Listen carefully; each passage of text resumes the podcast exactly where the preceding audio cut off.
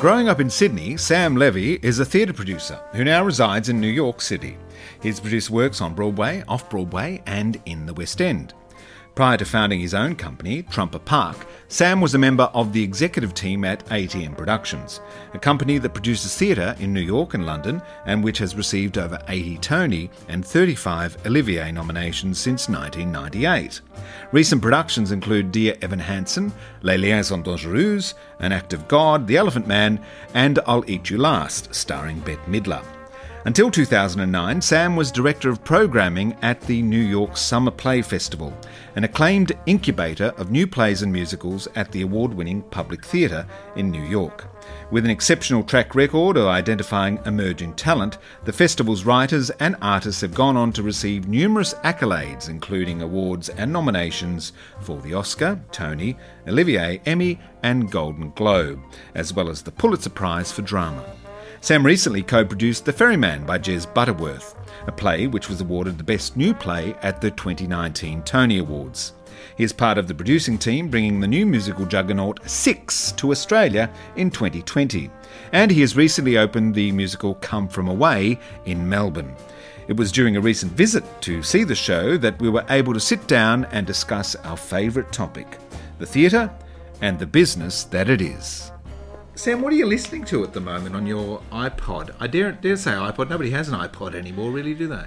No, I guess it's a it's, it's a, a mobile phone with a streaming thing. Um, at the moment, I am listening to endlessly the sound uh, the cast album for Six, uh, which. Uh, not only um, am I involved with, but also I've become quite addicted to, and it sort of wakes me up in the morning. Um, so that which is a very commercial answer to your question no, because I, it's well, not like I live and breathe the shows that I work on by any means. Well, that was my next question. what, what does a producer listen to? But I guess you are sourcing the material that possibly you're going to produce, or yeah, I mean, a lot of the time, I think uh, for me, uh, I try not to listen to too much of that. I get a lot of it sent to me, so I listen to things that I would not normally listen to um, partly out of obligation and partly out of trying to sort of diversify my repertoire. Um, but generally, I try to listen to things that aren't to do with theatre because it's a way of switching off. And if I listen to something like a, a, a, Sondheim album or something like that, I will feel like I should be listening to something that I could actually be working on so I tend to listen when I'm not listening to the things that producers are supposed to listen to, which is hopefully new material. Um, I end up listening to, I find myself a lot of electronica, things with no words, um, and a lot of jazz those two things are sort of the things that they're I, your your chill out music. They're my chill out music. They're the things that I get to zone out on. Tell me about Six because it seems to have taken the, the world by storm at the moment. I had, I had a tradesman here today who talked about he was just in Chicago. He said, oh, "Have you heard of six? He said we couldn't get tickets, but um, he said I, I think I'd love to see that. Well, that's music to my ears. A, A couldn't get tickets, and B want to go see it. Um, that's very that's very impressive. It's funny because um, I met a 22 year old at Come From Away uh, the other night um, in Melbourne, and he, when he asked me what I was working on, I said six. He said, "Oh my god, all my friends love it," and I thought that's just amazing. How do people know about it already? Well, it's a very good question. Um, it has been. Uh, incredibly uh, well streamed um, on Spotify, um, iTunes. Uh, it is one of the probably the only show I've ever worked on which is a genuine viral, uh, virally growing beast. That's fascinating because that harks back to you know the the original concept album of what Lloyd Webber was doing with Jesus Christ Superstar and Evita and all that sort of thing. Yes. So, so now the pre publicity for a show, put it on Spotify. Well, and there's much to be said for that, along with videos. I mean, this is something that the producing community, I think, has been wrestling with for a long time. How much do we give away? How much? How much does a bootlegged version of Come From Away help or hurt the show?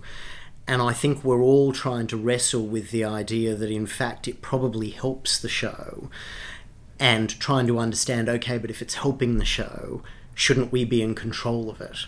So I think in the case of Six, Six was written by um, two very young Cambridge graduates in the United Kingdom, both 22 years old. Um, they wrote it while they were drunk. They decided that it was kind of funny. They decided to take it to the Edinburgh Fringe Festival, and that's where people started paying attention. Handful of people. The album was recorded before it really launched on tour, and the first tour was basically six nights in London, a couple of nights in uh, Norwich, a couple of nights in Cambridge, and then back up to Edinburgh in a new production that you know had changed from the original, but wasn't so significantly different that that it wasn't the same thing. But at that same time, they decided that they would release the album on Spotify, and I have no doubt that tickets have been sold because of that album. Uh, much more than any sort of advertising that's ever been done. And in fact, very little advertising has been done for Six. So it's really a uniquely, uh, it's a social media Spotify phenomena. And for people in you know my age group, we don't understand it. We know that that's the future. We know that uh, if we're going to sell tickets in the future, we are going to have to find new ways of communicating with people, and yet we have to hire 25 year olds to tell us what to do. Um, Yeah. We're learning slowly. Because you're trying to educate that younger generation into becoming theatre goers because hook them when they're young and you've got them for life. That's right. And, and, and arts education, which has always been the place in which people get hooked, is disappearing from the United States rapidly. And in and, and so in the United States, it doesn't happen until if you were a high school theatre kid in the United States, you would then go to college. In the United Kingdom, you could be a high school theatre kid and never go to drama school, but you would end up going to the theatre as part of your life. And in the United States, that's not been the case. The, the people who are young dramatists in high school tend to want to pursue it as a career or, or at least try to. A lot of them do. And so, as arts education has been cut from a lot of the pub- public schools, um, this has been one of the, the challenges that, that, again, we face is how do we develop an audience when the traditional ways of developing audiences disappeared? And what we do know is that there are people who will go to the theatre um, up to the age of about 36, 37, 38, maybe 40. Then, if they have kids, it stops. Um, and even if they don't have kids, it seems to stop. And then they come back in their 60s. And so there's this big gap between 40 and 65 that we lose audiences. And up to now, we've been quite lucky because we've always been worried about, well, what the hell is going to happen when the 65 years 65 year olds die, there are enough of the 40 year olds who are moving into that realm at any given moment.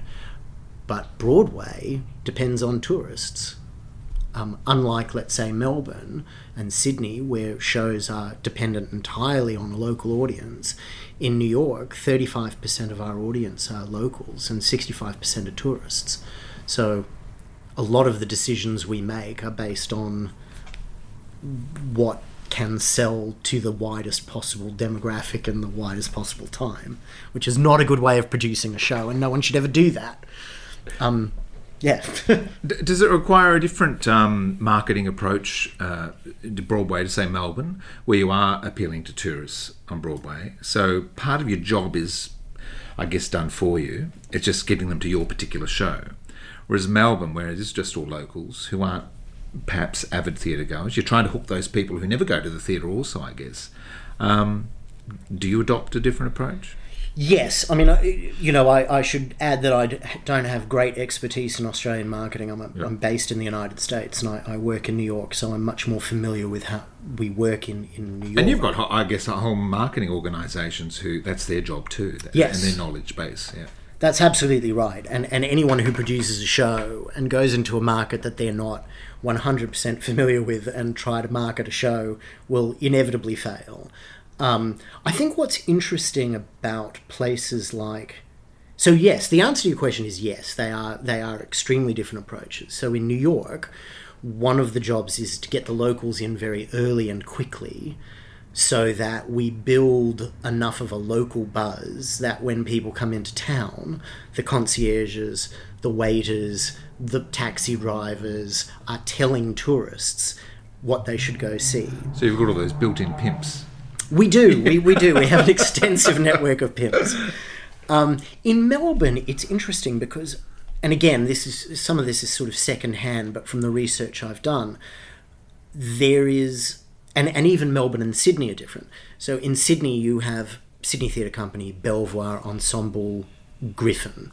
And, and those companies have an audience that buy a subscription at the beginning of the year and they'll buy a subscription of X number of shows. Those dates go into their diary. And then there will be the occasional opportunistic purchase of a show that comes in that either gets good reviews or they've heard of or somebody tells them to go see, and they add that to the pile. In Melbourne, it's very similar. You have your Melbourne Theatre Company, your Malthouse, and yet because there are more commercial theatres and more commercial productions, from what I have been told and from what I from what I have seen, Melbournians are a little more adventurous in adding an extra few productions to their repertoire during the during the year. Yeah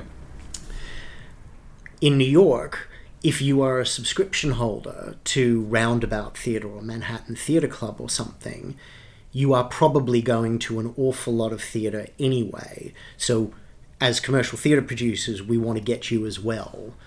And so it becomes a constant battle, I think, in all three places to get people's attention long enough. And that, that is you know, I, I, in some of your previous podcasts and it's sort of law in the industry that the, the best word of mouth, uh, best uh, publicity is word of mouth. Yep. If a friend tells a friend, 10 years ago, 15 years ago, you know, we were still putting full page ads in the New York Times. They are so overpriced compared to the impact that they have, and we still do it, but primarily primarily to remind people that we exist. Yeah we know it doesn't sell tickets. We, we put an ad in the New York Times these days to signal something, signal that we're still alive, signal that we're, you know, in our third an, year. An anniversary, yeah. That's exactly right. And and yet, word of mouth remains far and away. I think I think uh, seventy uh, percent of people have purchased tickets to come from away because it's been recommended to them. Yeah. I guess the punter's dollar also will only go so far. So you really are competing with those other shows and producers to nab that sort of one or two show a year that people go to. And especially if they've got a family, I guess it's very prohibitive. Yeah, I mean, in New York, to take a family to the theatre nowadays, I mean, you're looking at probably a minimum of, uh, you know, $400, and that's if you've got a discounted seat. Um, yeah, it's it, it is a it is a problem. It also makes our lives a little bit easier because in some ways we have 41 Broadway theatres that are the marketplace and our entire capacity. And we don't have people coming in and adding capacity. So, let's say in the airline industry, if you want to get market share, you just come in with more planes and suddenly you have more flights but the ticket prices go down. We're very lucky in that we don't get new theatres, so we know exactly at the beginning of the year how many seats there are going to be for the entire year across all theatrical productions. Where it becomes complicated is, of course, you have your long runners like Phantom of the Opera, um, that have been the Lion King that Wicked. have been there, Wicked, anywhere between ten and twenty years, maybe twenty-five or thirty in the case of Phantom and they take up some of that real estate. So suddenly you've got a smaller group of new shows coming in competing for the attention with again limited capacity so it becomes a lot of uh, cannibalization where you are trying to make sure that if somebody's making a purchase they're buying your show not someone else's as you rightly point out the tourists yeah. have learned, thanks to a very well oiled marketing machine, that when they come to New York, they're going to go to the Empire State Building, they're going to go see the Statue of Liberty, and they're going to go see a Broadway show. And Broadway has been branded as a tourist attraction now. And so what we do every year is try to figure out ways of getting those tourists to come into our shows, particularly those that are long runners, like Come From Away. And you're also probably competing against, you know, dare I say, the Disneyfication of, of Broadway as well, because if there is a tourist um, destination that they're going to go to, it's probably one of the Disney shows or something, because it's family friendly and very much so. And, and and I think I think putting the Lion King aside, because I think Lion King is a true unique phenomena that I don't think anyone expected to be as big as it is as a piece of franchised entertainment. I think, yes, I think people come in and they look for brand names like Aladdin and Frozen, and, you know, in the cases of some of the musicals that have come and are soon to be gone in New York, Pretty Woman, um, uh, The Cher Show. Tootsie. Uh, things in which they can um, quickly identify with, um, and there's some sort of name recognition. What's interesting though, and this is where all, you know, when William Goldman said nobody knows anything about Hollywood, I feel the same way because we used to say, "Oh, you need a you need a brand name, you need a you need a franchise title to make money on Broadway." The shows that have been biggest over the last several years are the exact opposite. We've got Hamilton, which is based on a you know academic tome. We have Dear uh, Evan Hansen. Dear Evan Hansen, which is a, a, a piece of original work based on a, a book, young adult novel. Um, there is uh, Come From Away, which is entirely based on interviews with people. All this sort of original source material. Um, and actually, is Dear Evan Hansen? I say this is Dear It's Evan based on the book? Yeah. Um, uh, I'm not sure. I, I'm not sure. I source take material. that back. Yeah, yeah, yeah. But those three are had to start from scratch in communicating what they were about, Hmm. and audiences have embraced them precisely because they're not the branded entertainment. So. While we all lament the changes of the world of entertainment in all sorts of ways and franchises, in some ways we do so without actually digging down and looking what what what do people want to see?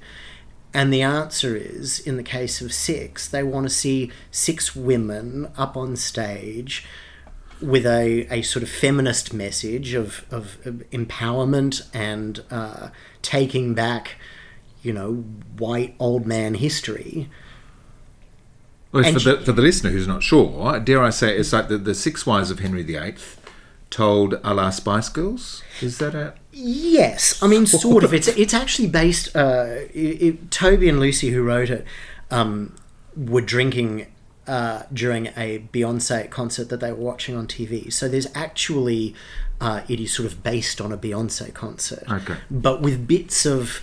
Uh, Destiny's Child. Or, Correct. Yeah. That's yeah. absolutely, and and no doubt Spice Girls in there for sure. Um, it's the Six Wives of Henry VIII who come back as a girl band, and they are competing to figure out who will be the lead singer of the band. And what they've decided is that um, the person who has the worst story to tell about their life with Henry VIII will be the lead singer. So they compete over the six stories of telling who had the worst time with Henry and of course, you know the the the the moral of the story is well, why are all these women defining themselves through this man to head up their girl band? and you know, it is just a a very clever piece of pop writing. Um, that speaks to an audience today that hasn't necessarily been spoken to. Just like Hamilton, showing all these white people played by brown people Yeah, yeah, yeah. Allowed people to come in and hear this story for the first time and actually find it interesting and told in such a way. I think it's sort of similar with Six, and I think beyond the the phenomena of the social media and, and the, the music itself, I think we're at a stage in the world where people want to hear stories told differently. And I think that's why Dear Evan Hansen is working, that's why Come From Away is working. Um, I think that's why Hadestown is working um, at the moment. Is Hadestown is not your average Broadway show, and I think people have gone into it wanting to be surprised by the theatricality of something that we always think is inherently theatrical. If it's in a theatre it must be theatrical. But so much of it is a film put up on stage in many cases. And i think that's why the lion king is different from some of the others because it was so uniquely handled Uh, and, uh, Natasha Pierre and the Great Comet also. you know, Absolutely. told in, Absolutely. in the round and in that gutted theatre. Yes. Yeah. And and and I think there's and again I hate to use the buzzwords of the moment, but I think there's a certain level of authenticity with all of those shows because none of them were built for Broadway. Come From Away was not built was originally built for a bunch of It was at potentially university, was it? yeah, it was a university and some high school kids, maybe if they were lucky, they thought. Um, in the case of Dear Evan Hansen, it was it was a second stage commission, um, you know, with a commercial producer attached. In uh, the case of Hadestown, it's been it was a concept album that turned into some some uh, minor productions on the East Coast that that has grown, and I think I, maybe if audiences don't even know that, as a producer, it's so obvious to me that these things have grown up without a committee of marketing people sitting there going, well, what is the best way to get this to Broadway as quickly as possible? Hadestown has been in the works for 11 years. Wow. You know, Come From Away got to Broadway after five or six. Dear Evan Hansen took a while. Um, and I don't think anyone thought it was going to be as big as it has been. Huge. Um, and you know, and then there's Hamilton, which is a, again one of those outlier, unique phenomena that no one will ever be able to explain. Well, they've all got scores also, I suppose, which are your uh, not your usual Broadway fare. I mean, uh, Come From Away is very folks, um, uh, what, bluegrass. No, what what sort of? yeah, uh, well, I mean, we, it's define that? sometimes called sort of Celtic folk. Yes. but I'm not sure. It's a uniquely sort of new Newfoundlander sound. And you've got all the rap in Hamilton, Yes. all that sort of thing. So And people hip hop and hearing Broadway shows with new ears. And and and you know it, what what's astounding about that is, of course, as you mentioned, you know Jesus Christ Superstar and Evita, which did exactly the same thing. And what Stephen Sondheim was able to bring in the seventies and eighties was talking to people in a language that they thought they knew, and suddenly hearing it afresh.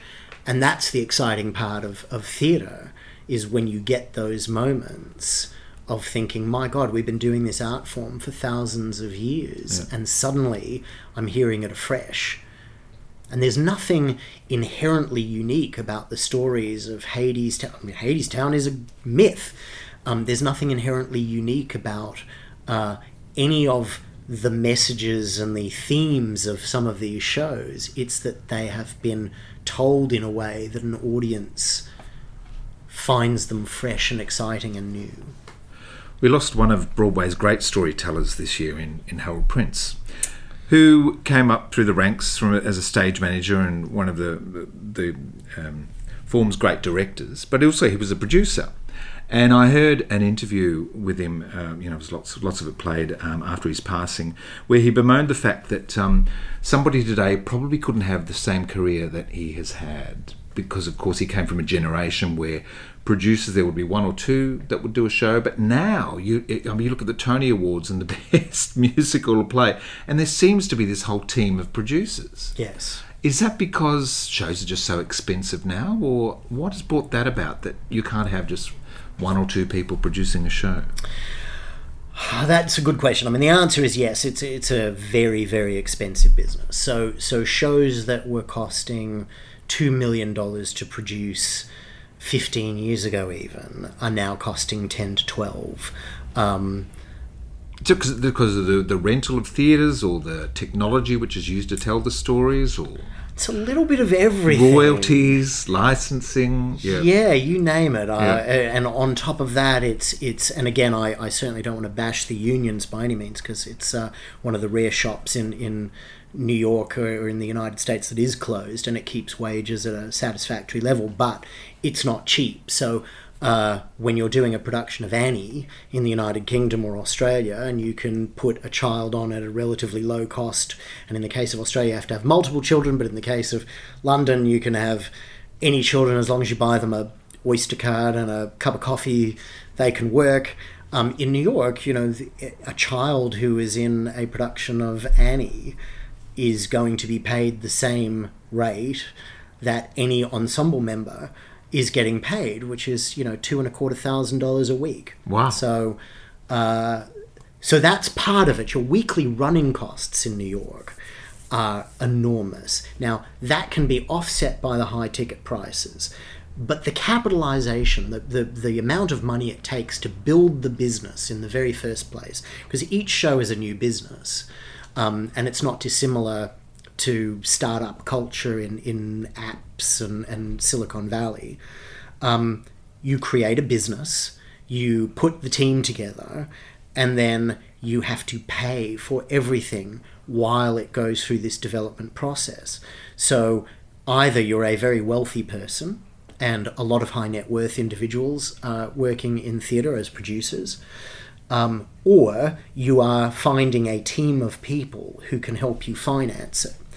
And in the case of those large numbers of Hadestown producers, there will always be a handful of lead producers.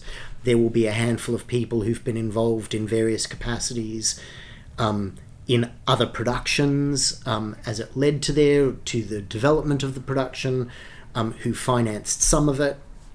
And then there are just the money people.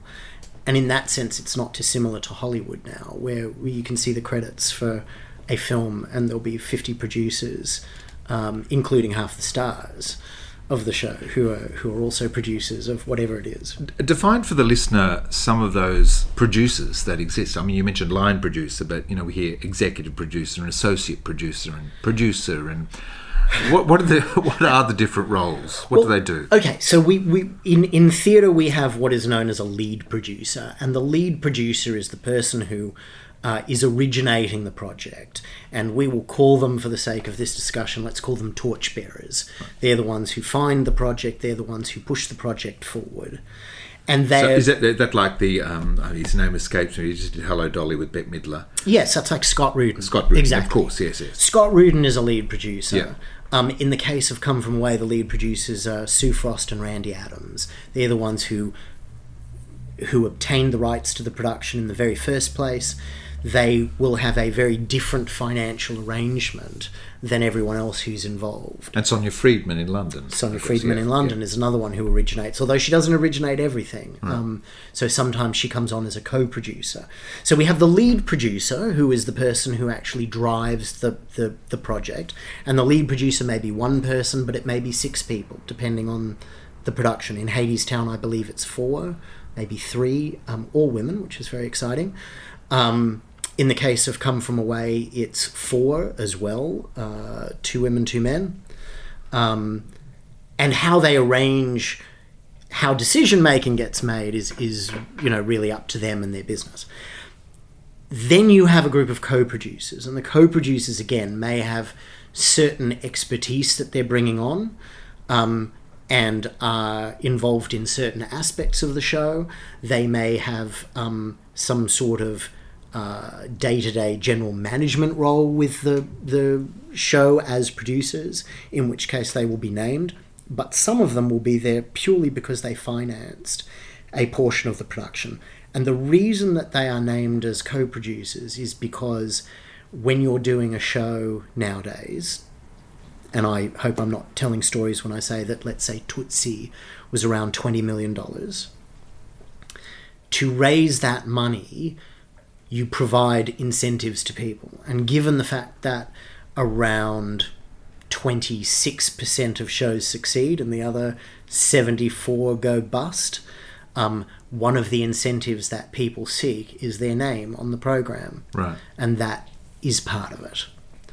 So it's hard to put everyone in one basket because, again, people who are named as co producers may be there for different reasons because they've obtained the rights to it in another country and they've put in some money to obtain those rights. And then there are other people, again, who have just simply financed.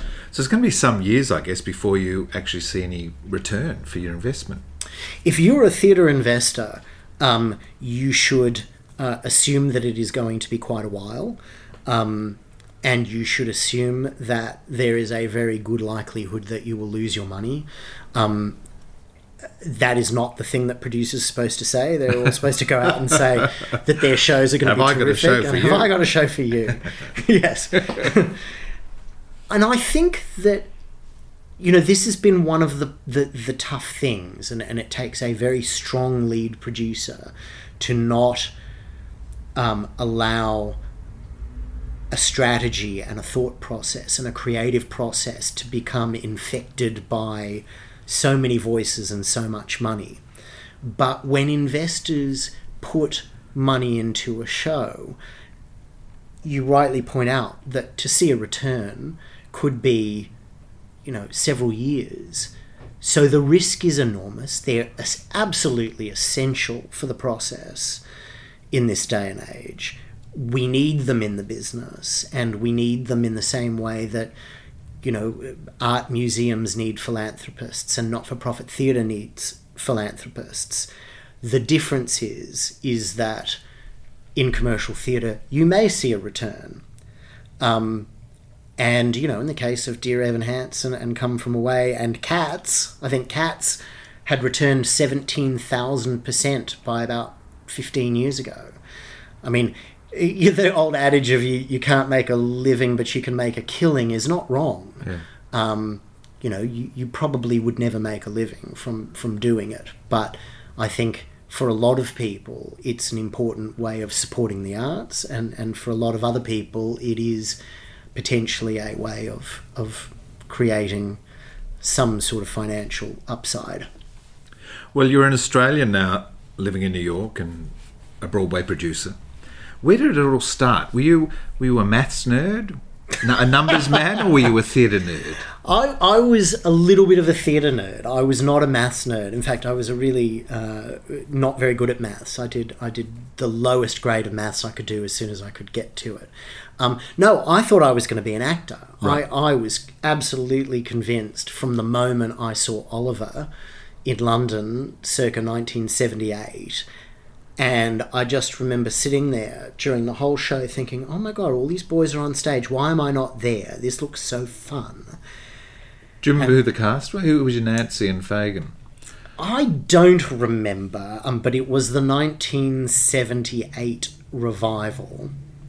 I don't remember actually. I do have the album. I should know. You should look it up, because I listened to that album over and over and over again.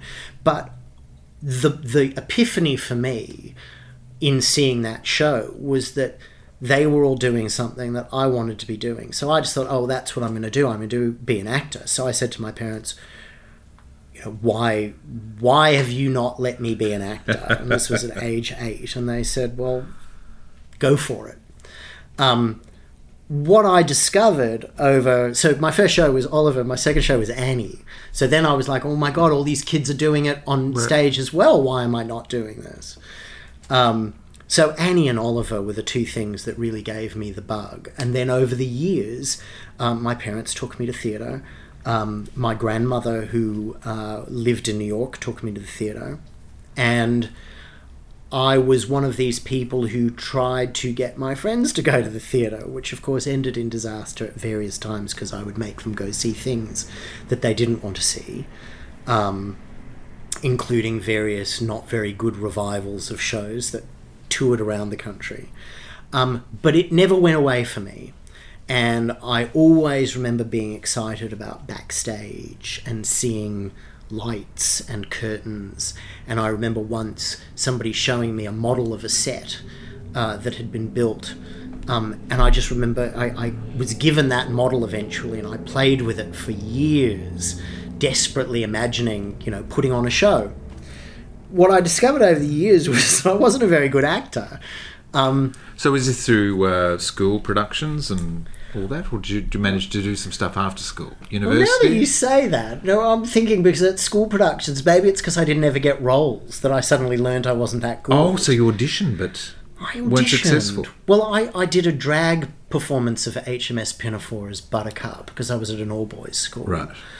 And then I did, I didn't make it into, I think I was too young for Oliver um, at the time that they did Oliver. Um, but again, was mortified that they were all doing Oliver and I wasn't in it. Well, talking about Oliver, just a side line here for a minute. Have you heard about this show called Becoming Nancy? Yes, I've seen Becoming Nancy. Oh, isn't it a fantastic premise? it Based is on a a book fantastic premise. about a boy who auditions for a production of Oliver and is cast in the role of Nancy. to his horror. to his absolute horror, and he doesn't understand. And the teacher simply says, "You, you are going to be Nancy."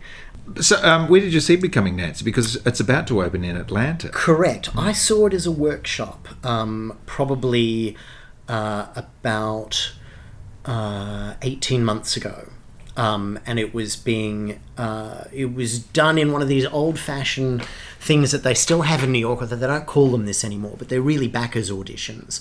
Looking for angels. looking for angels. yeah. So they invite a lot of people in the industry um, and hope that there will be enough financial support or interest that they can take it to the next place. Um, and I loved it. I thought Becoming Nancy was terrific, and I thought that it was a very clever premise and a perfect premise for a musical. Um, and, and highly enjoyable. And I'm really curious to see how it's developed because I know that they've done a lot of work since I saw it. Is there, is there any of the uh, Lionel Bart score in it? There is a riff. Right. Uh, there, there- I don't know what the word is. There is a uh, a An homage or. yes, that's yes. exactly right. A tribute, perhaps an homage. Um, but no, it's not. Right. And and you know that is one of the questions that a producer has, and I've actually spoken with them about it, which is. Well, do people expect to hear songs from Oliver in this? Are they going to be disappointed by not hearing songs from Oliver? How do we communicate Oliver in a show that we are not using the songs from Oliver? And we have a long track record of shows where people have come out of and said, Why didn't you put this song in? So, Pretty Woman was, you know, you need the song Pretty Woman. No, we don't. Yes, we do. No, we don't. This becomes an endless question. Or Ma- Mary Poppins. Mary Poppins. which was the other. another one. Was it Stiles and Drewe? Was also Stiles and Drewe. You're going. you, you're wanting Sister Suffragette, and it's nowhere to be seen. That's Heard. exactly right. Yeah. and and you want to manage people's expectations and you give them a title that they want to hear and you certainly don't want to disappoint them. You don't want them coming out and saying, I really liked it, but God, it would have been so much better if they just played Pretty Woman. And yet, you know, that, that is fraught with all sorts of difficulties because if you have an iconic song in something and then you have a brand new score, what are you doing? Are you, are you potentially asking everybody to measure the new score against the song that they loved and heard for so long. And and it really is a producer's dilemma over a lot of this stuff. Becoming Nancy is a, is a good example of one where I think it's a very fine line. Yeah. Um, an American Psycho. Did you see that the, the music of the '80s blended with uh, the boys from Spring Awakening? Yes, Duncan uh, Sheik. Duncan and, Sheik. Yeah, yeah, Yeah. So that that merger of, of scores, music of the period, and then original score. Interesting. And, and and American Psycho was another one of those shows that I think again was unable to communicate what it was. And I think in London when it originally played, um, and I've forgotten the name of the actor, but it was one of the it was Matt, yes Matt um, Matt Doctor Who. yes Doctor Matt Who Prince Matt. Charles. Uh, Prince Philip. Prince Um, Philip uh, from The Crown. Matt. Um, yes, it was. People Matt. are screaming at us now. Yeah, but it's him. Yes, and and Matt was one of the draw cards along with the title. When it came to New York, it moved into a significantly larger theatre with a very good actor in the lead named Ben Walker, um, who had been in Bloody Bloody Andrew Jackson, and but Ben wasn't a television name, and so he wasn't going to be the thing that people came to see. So I think in London you had a smaller theatre, you had Matt, and you had the title, and then in New York you had a significantly larger theatre, the title, and people going, well, why would I want to go see American Psycho the musical? And in London it was easy. It was because a it was sold out because it was a small theatre, and b it was because it had Doctor, Doctor Who. Who was in it. Yeah. Exactly. Yeah. But what I saw it on Broadway, it was brilliant. I I, Yeah. I loved it. Yeah, yeah. And it's another one of those shows that makes me very sad that we are not able to communicate with our audiences effectively about why they should come see our show. And you know, I, I I don't think we were ever necessarily good at we allowed critics to do it. which was a terrible way of doing it because the New York Times had all of this power and we had no power. But now we're in this scenario where to get that word of mouth going, you need two to three months. And Broadway is unforgiving. You don't get to last three months if you're not doing well.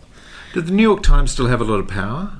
It, what Ben Brantley says, Jesse Green. Yes, it does. Yep. It does. But I think less so for the big musicals. It certainly matters for the plays. I think there, certainly in the last season, um, there was such an inordinate number of plays that came through Broadway, unlike anything we've ever seen before. And two years before we, you know, uh, lamented the demise of the, the, the straight play on Broadway, and then suddenly we have way too many for the amount of, of theatre goers there are. Um, and I do think that the New York Times, Ben Brantley and Jesse Green, can help someone decide whether they should go or not go if they were on the fence. Yeah. Even if they're a tourist.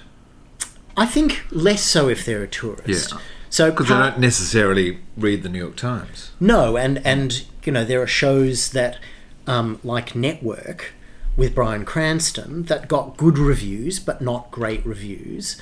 Um, had mixed word of mouth, not great word of mouth, and the tourists will happily come in and go see Bryan Cranston sight unseen. And they're not looking at the reviews. They're not looking for word of mouth. They're not looking for what their friends have seen. They want to see Bryan Cranston. Well, it's like the tourists here. They, they will go and see anything at the Opera House because it's at the Opera House. Absolutely. Yeah. Absolutely. So and, sometimes and, there's a draw card outside the the actual show. Yes. Yeah. And and you know, I think to an extent that works for a period of time. It doesn't it doesn't work to sustain a show.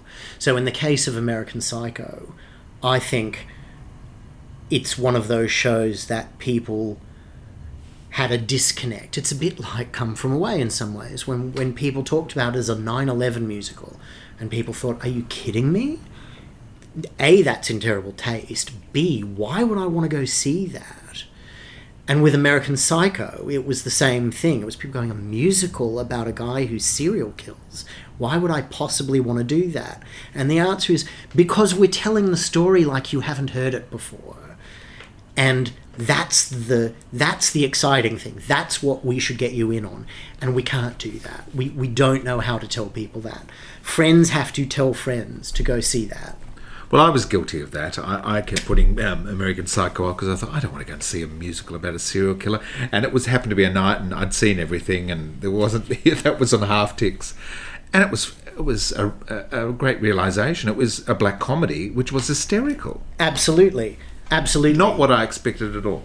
And, and I think people come in to come from away thinking that it's going to be very solemn well, and are surprised by the humour. Yeah, I think it's the September 11 musical, whereas actually about September 12. Yes. Yeah.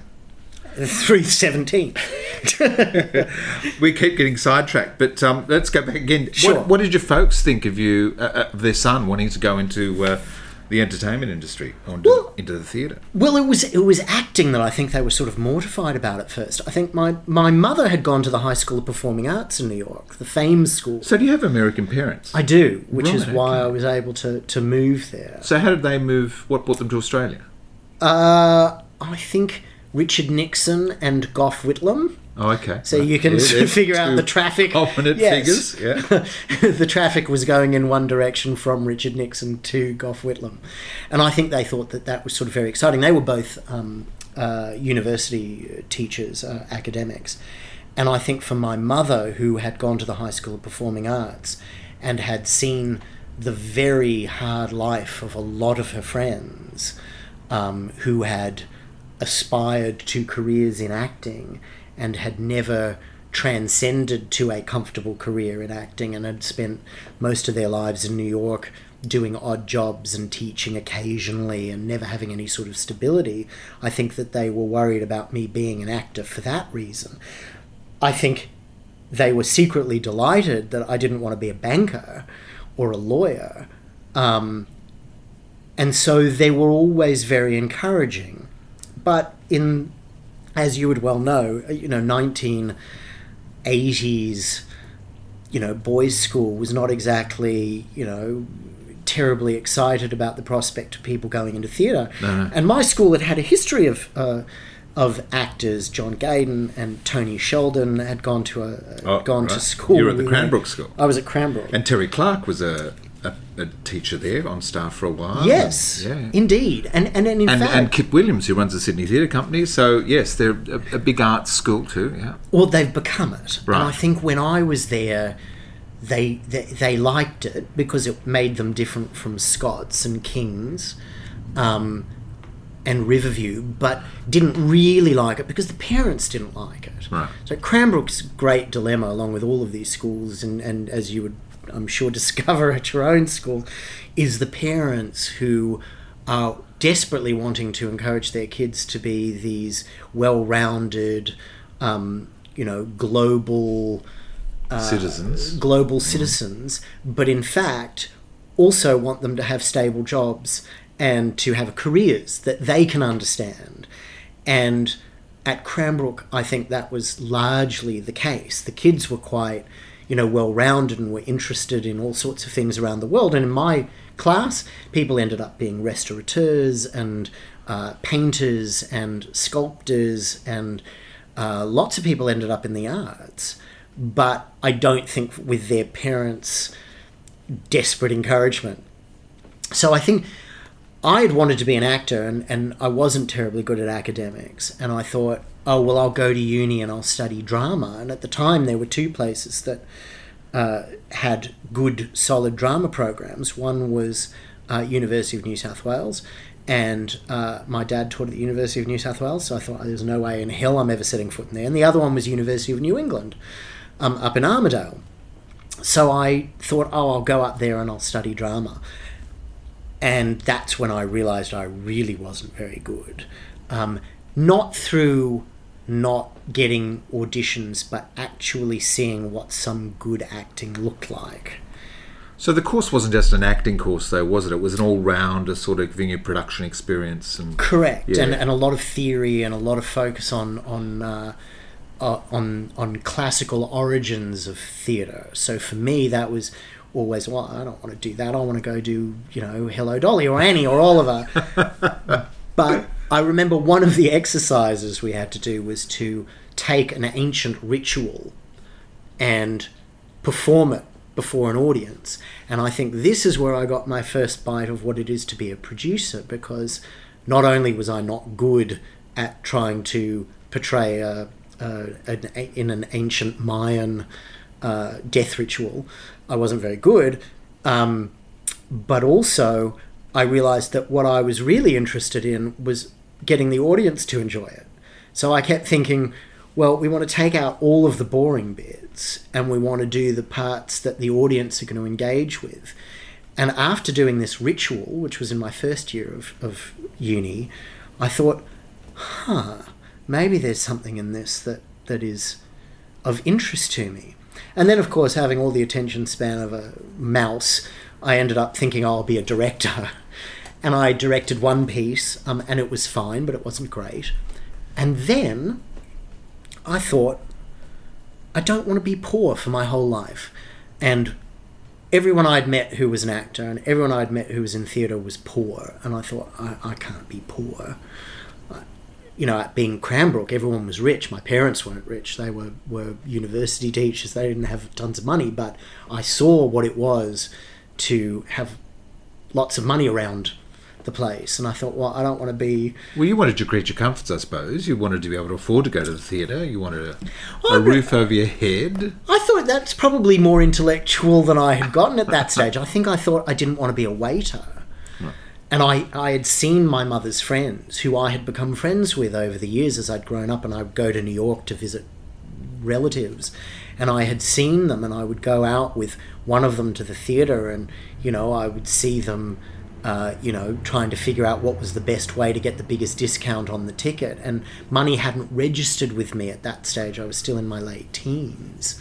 And it wasn't until I actually had to manage my own money at uni where I suddenly thought, well, I don't have very much. This isn't fun. And over time, I just let it go. And I stopped being involved in the theatre. I went to the theatre. I was an avid consumer of the arts. But it was a detour for about 15 years um, between uni and getting back into the business where I worked for a startup. To be honest, it's a detour, but it was all producing. It, it, there's no question that, that I did events, I did, um, uh, you know, marketing, and um, I did uh, lots of things that required operational experience. And that was the producing aspect that I just wasn't smart enough or, or intuitive enough to recognize that that's what I was doing. So when I decided that I could no longer work in all of these corporations and I wasn't cut out for it, and I went to a very, very nice career counselor who said, Well, what do you like to do? And I said, Well, I like to go to the theatre a lot. And she said, Well, have you ever thought about working in the theatre? And I said, oh yeah, I did think about that for about 15 years and decided that I wasn't going to be poor for the rest of my life. And she said, well, now you've had 15 years of earning a salary, why don't you think about it again? And that was an, a, a, this enormous epiphany. Um, and I thought, well, I can't be an actor because I'm not good, and I can't be a director because I didn't do it. And what would I do? And I literally pulled up an ad on Craigslist for an organisation that uh, represented uh, musical theatre producers. And it was a service organisation uh, that was seeking a membership director. And I walked into the business at the right time. I had a business degree. I went to business school in there while I was trying to figure out how to make money. Got an MBA. Um, and after September 11th, 2001, the entire of the industry in New York, theatre industry, changed. It had always been a sort of traditional cottage industry of what we call mom and pop, um, but but small businesses run by a single person, one producer, two producers. Um, and after September 11th, people stopped buying theatre tickets. And although they started buying them again, you know, within six months, the pattern changed and it's never come back. And some of it's to do with the internet and changes to the way that we purchase. But what used to be an advanced ticket purchase of up to eight, nine months has never come back. And I think September 11th, while probably wasn't the cause of that change, exacerbated it. And suddenly, everyone in the United States who'd made plans were being told, don't make any plans because you don't know what tomorrow is going to look like. And, and, and I was living in San Francisco at the time, and on September 11th, 2001, I was supposed to fly to New York, and I remember being told, "Oh, you're not going to get to New York today or tomorrow." And I remember I have to cancel my tickets to the show. Yeah. And thinking I I can't plan anymore. So when I walked into the business just after that in New York, um, people were looking for business skills that I had attained through working in operations and working for a startup internet company and a hedge fund and working in marketing, market research. Those were the things suddenly that producers were looking for because they didn't have any of those skills. And suddenly there was a focus on this thing called yield management. Everyone was like, well, what's yield management? Yield management is what airlines do when they're trying to figure out how to price a seat. So the person sitting in economy class, every person is paying a different fare. And all they want to know is that they got the maximum amount of money out of every person sitting in that plane. That has now started on Broadway and started with the producers after September 11th when they started saying, hold on, there are people who desperately want to see Nathan Lane and Matthew Broderick. We'll charge $499. Yes, that, that was really the first show where we started to see those exorbitant prices. It was indeed. And it was a product of September 11th, partly. Right. And also a product of the fact that the internet was suddenly selling scalpers tickets.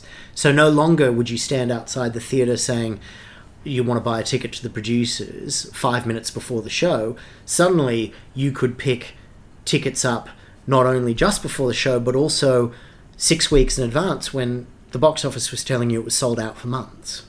So the producers walked in and said, Well, we don't want the scalpers getting this. We're going to hold off some of these tickets and charge a crazy sum.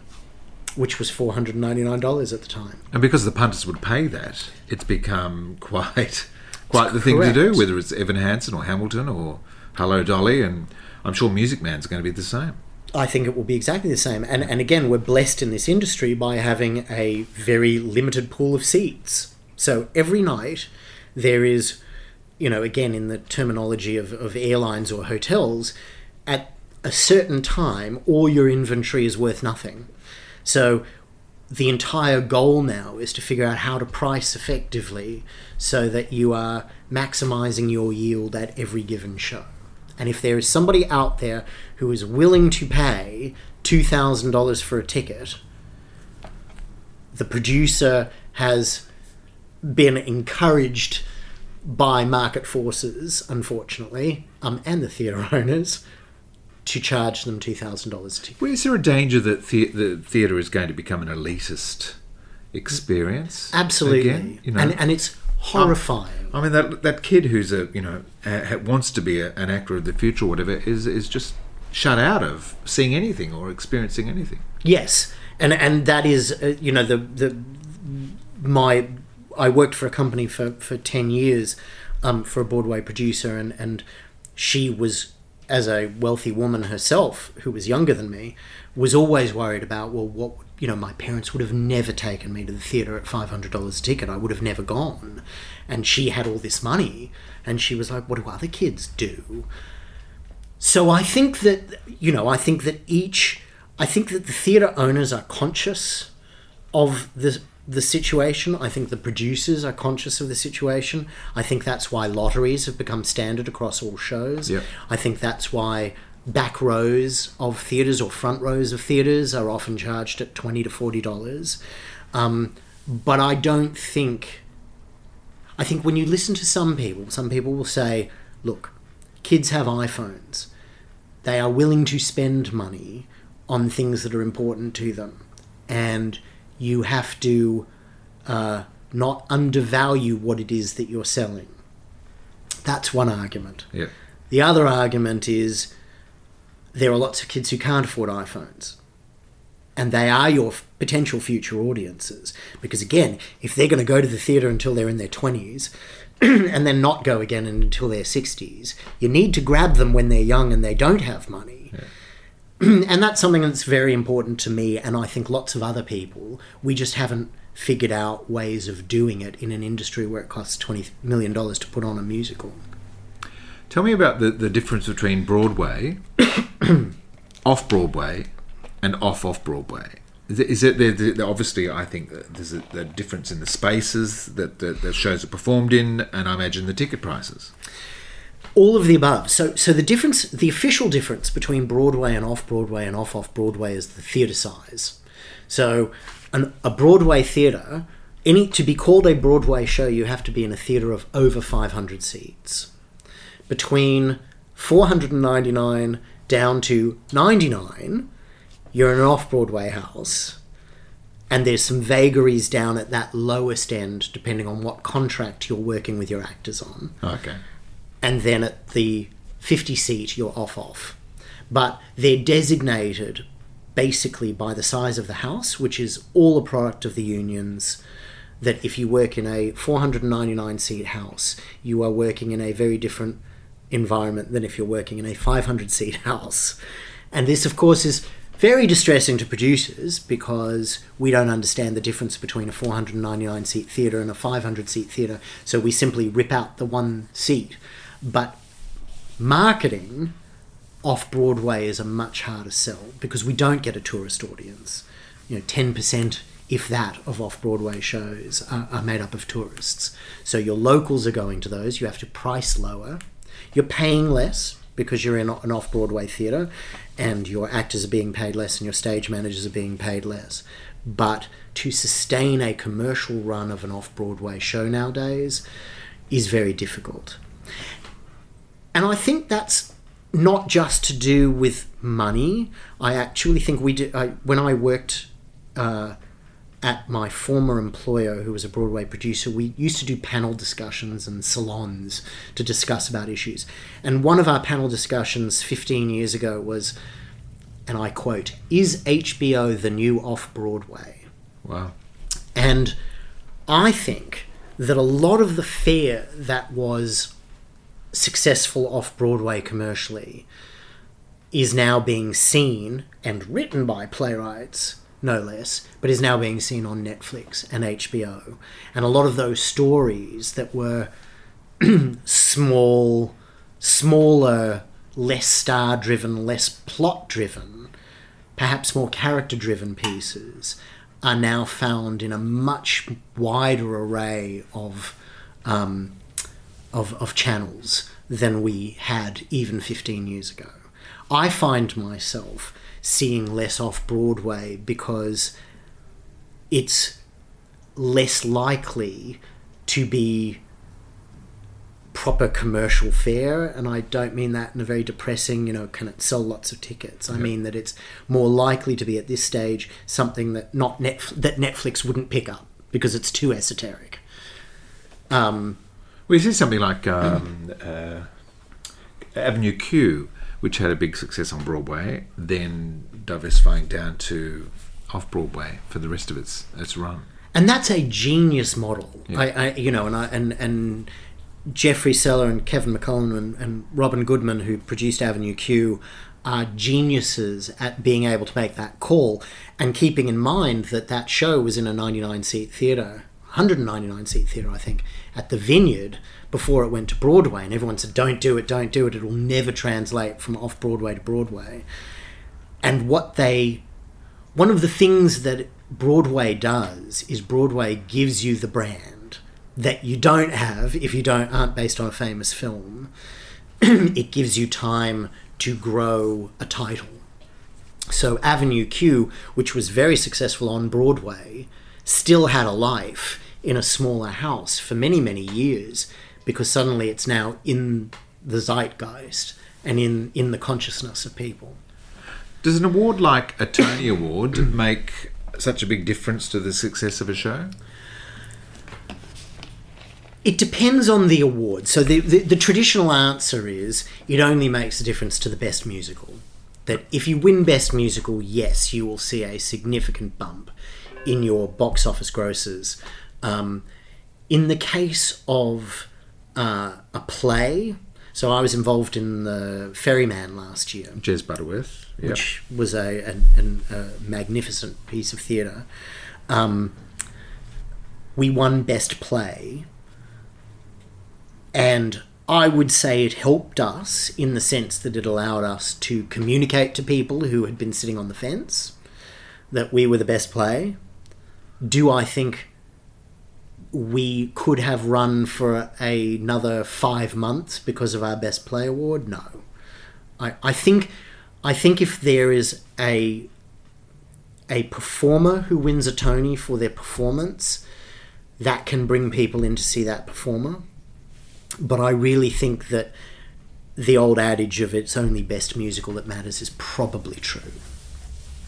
We're in Australia at present as part of the team producing Come From Away. It's an extraordinary piece of theatre. It is. It it was up for quite a few Tony Awards. It did, and it won. Uh, it won Best Director by Chris Ashley, who has directed it here as well. How did that show enter your orbit? So the organisation that I worked for straight after um, my career crisis um, had a had a festival of new musicals that it produced every year for the membership, in which they would look for new musicals to show to musical theatre presenters and producers because musical theatre presenters and producers don't want to be producing My Fair Lady year after year. Their audiences, whether you're in Iowa or Ohio or California or, or Maine, want to see new material. And you can only survive on The King and I and My Fair Lady for so long. And so this organization committed itself when it originated, made up of all these regional theatre producers, to create a festival of new musicals in which it would work as basically a marketplace for people to see excerpts from new musicals. The festival has grown over the years and has become quite an important part of the industry. Excuse me, but Come From Away was part of that. Um, it's called the National Alliance for Musical Theatre Festival of New Musicals. It takes place in New York um, over a weekend in October. And Come From Away had been selected to do a 45 minute excerpt of this musical about 9 11. And I remember seeing it, um, this was in 2013. I remember seeing it at the time and thinking, um, wow, that was really cool for 45 minutes. How could they possibly drag this out for long enough to be a musical? And then I remember thinking, after thinking that, and who would go see a 9 11 musical? So I sort of let it go, but I'd followed it. And when Sue Frost and Randy Adams, who'd produced uh, a musical called Memphis um, on Broadway, which won Best Musical, um, Sue and Randy, um, both of them have extensive experience in developing new musicals. Sue had worked at Goodspeed Musicals for 30 years. Randy had worked at Theatre Works in Palo Alto, which had a long track record of successfully developing new musicals. And they obtained the rights to it and committed themselves to developing it. And as soon as they were involved, I thought to myself, okay, here are two people who really know what can be done with this. If anyone knows what can be done with this show, it's them. So I kept an eye on it, I kept in touch with them. And uh, by the time it went to a first production in a 350 seat house in La Jolla, California, which was mid 2015, I was in the midst of producing a play in London at the time. Um, and I thought to myself, okay, I really need to see this show. And they kept saying, look, it's going to take a very long, circuitous route. It's not a Broadway show yet. It may be a Broadway show, but it's not a Broadway show yet. So we're going to take it from La Jolla to Seattle to Washington, D.C., then maybe take it to Toronto, and then see how we go. And again, as a producer, the first thing I think of is, oh, that's millions of dollars you've just racked up in bills. it's ka-ching, ka-ching. that's a very, very expensive little show. And I flew to Seattle to see one of the, I think, the first preview of the show in Seattle. And had followed it in La Jolla. I knew the music and I knew the show. I'd read the script. I, I was quite up on it. But I hadn't seen it as Chris had directed it. And when it got to Seattle on the very first preview, there were some terrorist attacks in France, in Paris. And there was something about seeing it in a town that has Boeing as its ma- one of its major employers. It's really a major employer in the Seattle region. So they had a direct connection to September 11th with a terrorist attack that had just taken place.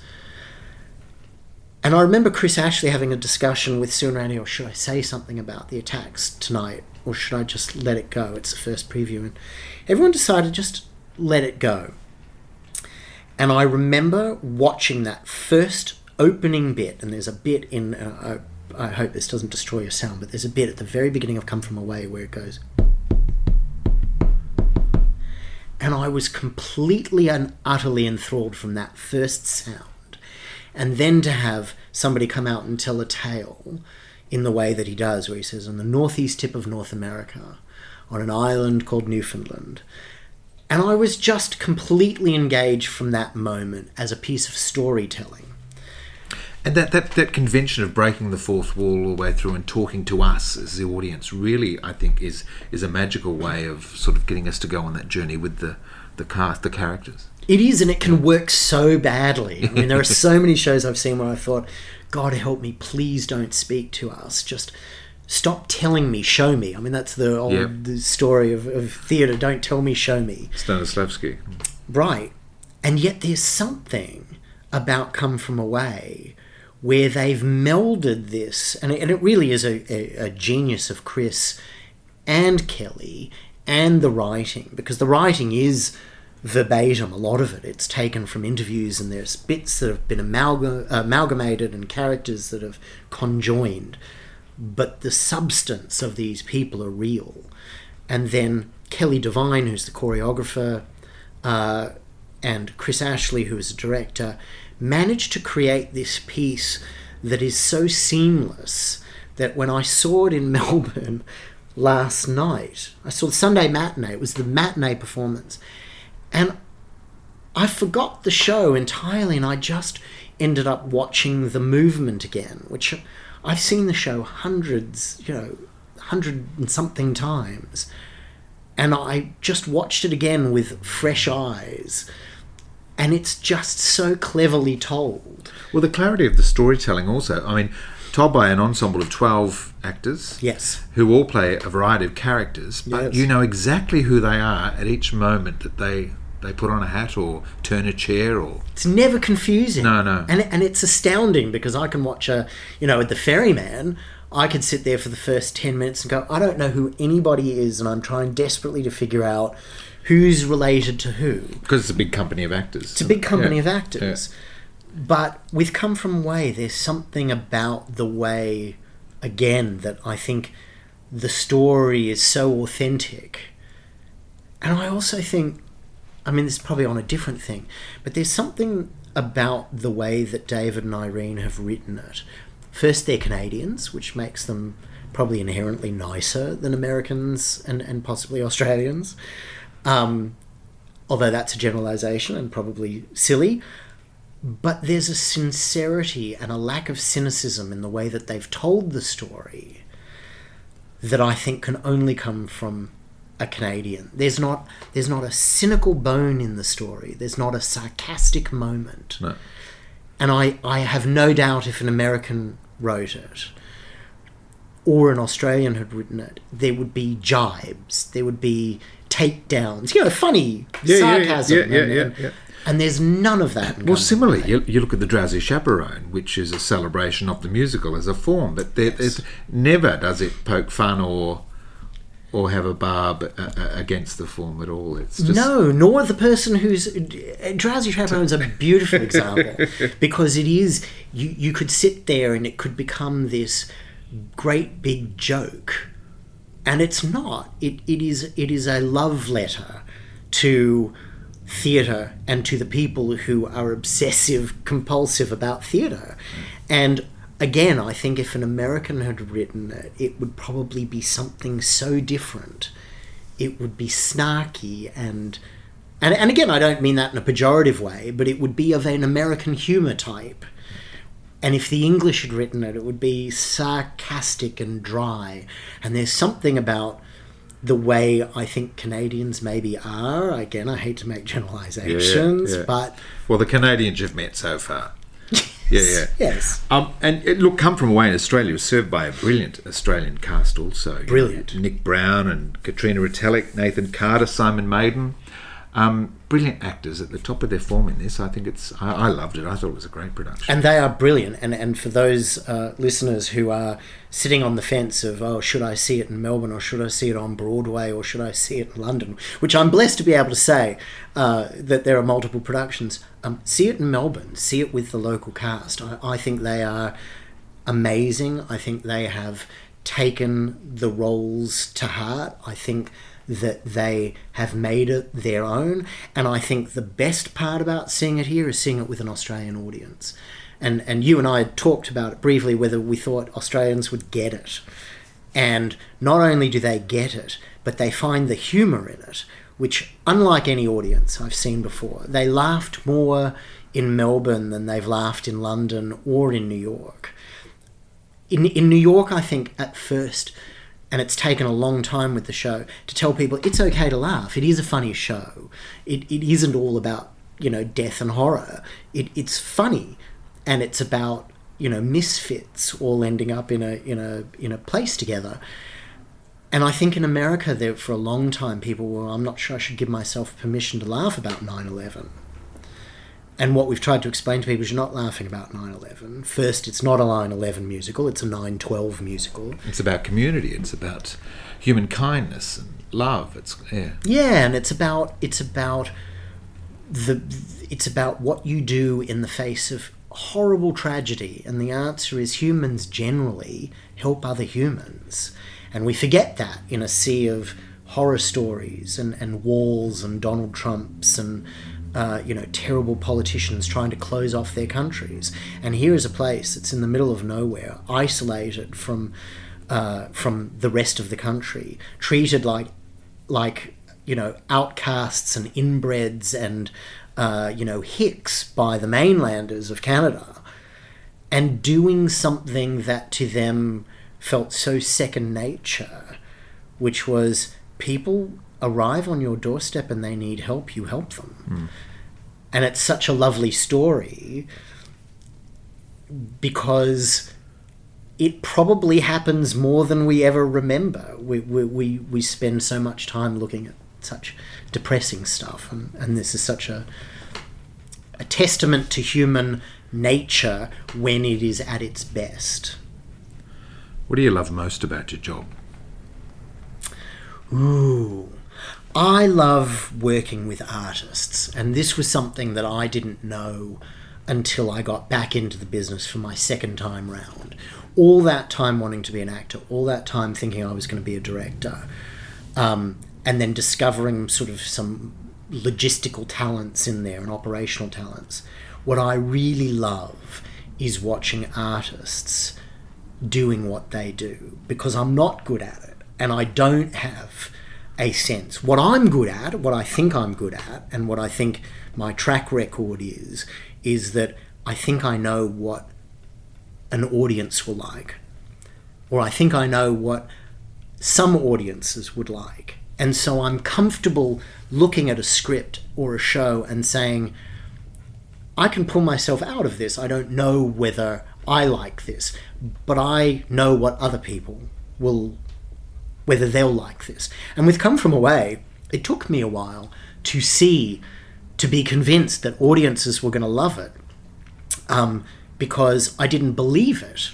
I thought, here's a 9 11 music, you know, what, how an audience can like it. So I think what I love is working with artists. I, that That is the thing, watching people put together a piece of art and being able to help get that piece of art out to as many people as possible.